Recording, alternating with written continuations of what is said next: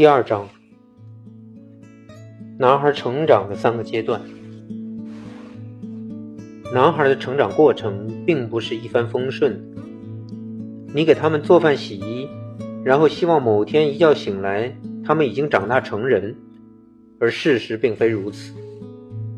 他们的成长要经历一个特定的过程，没有捷径。男孩在成长过程中所发生的变化。以及他们在不同时期所表现出的状态和活力，都会令我们吃惊。但是人们的困惑在于不知道他们需要什么，即使知道他们的需要，也不清楚应该在什么时候给予。令人欣慰的是，男孩成长过程中可能遇到的问题早已引起了人们的广泛关注。我们并不是最先面对这些问题的人。世界范围内的每一种文化都遇到了养育男孩的挑战，同时每种文化都提出了自己的解决办法。只是近几十年来，情况发生了巨大的变化。为了帮助男孩更好的成长，我们无法再像从前那样采用一种固定的解决方案。男孩的成长要经历三个阶段。这一点从古至今在世界各地都是如此。每当我和父母们讨论这一点时，他们的回答都是“是的”，因为我所说的这三个阶段与男孩的成长经历完全吻合。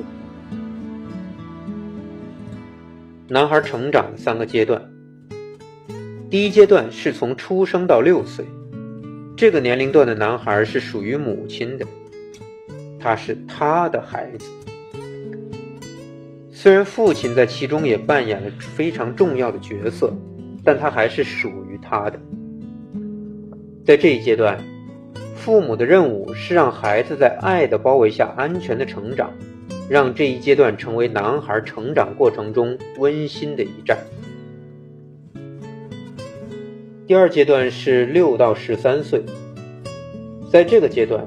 男孩感受到来自内心世界的呼唤，开始尝试着成为男人。这时候，男孩在感兴趣和偏爱的活动方面越来越像父亲。虽然男孩与母亲仍然保持着密切的联系，但是更广阔的世界开始向他招手。在这一阶段，父母的主要任务是让孩子在嬉笑玩闹的过程中形成善良的品性。同时培养孩子的竞争意识，并教给他们这方面的技能，使其成为一个全面发展的人。在这个年龄段，男孩为自己能够成为一个男人而感到高兴。第三阶段是从十四岁到成年，在这个阶段，男孩如果要完成从幼稚到成熟的转变，就需要成熟男人的引导。这时。父母在男孩的生活中不再占据主导地位，但是他们必须为儿子挑选好的引导者，否则儿子就会在同样无知的同伴身上寻找自我。在这一阶段，男孩参加成人社团活动的机会越来越多，这些活动将帮助他们学会与人沟通的技巧，让他们成为有责任感、自尊自爱的人。注意。父母在以上每个阶段扮演的角色是不一样的，他们的角色转变需要一个过程，但是这个过程是循序渐进的，并不是转眼之间就能完成。最好的做法是在孩子的童年时期和青春期，父母双方都守护在孩子身边。在这个时期，父母的重心有所转变，男孩六到十三岁这段时间内。父亲的角色越来越重要。十四岁以后，引导者在男孩的生活中发挥着日益重要的作用。但是，父母应当慎重选择男孩的引导者，让引导者引领男孩顺利成为一个正直的人。通过了解这三个阶段，我们知道了养育男孩的过程中许多应该做的事情。比如，对于那些身为六至十三岁之间男孩的父亲来说，他们不应该再把精力只放在工作上。父亲常常缺席家庭活动，会给男孩造成不良影响，会让男孩感觉不到来自父亲的支持。这样的父亲必然会伤害他们的儿子。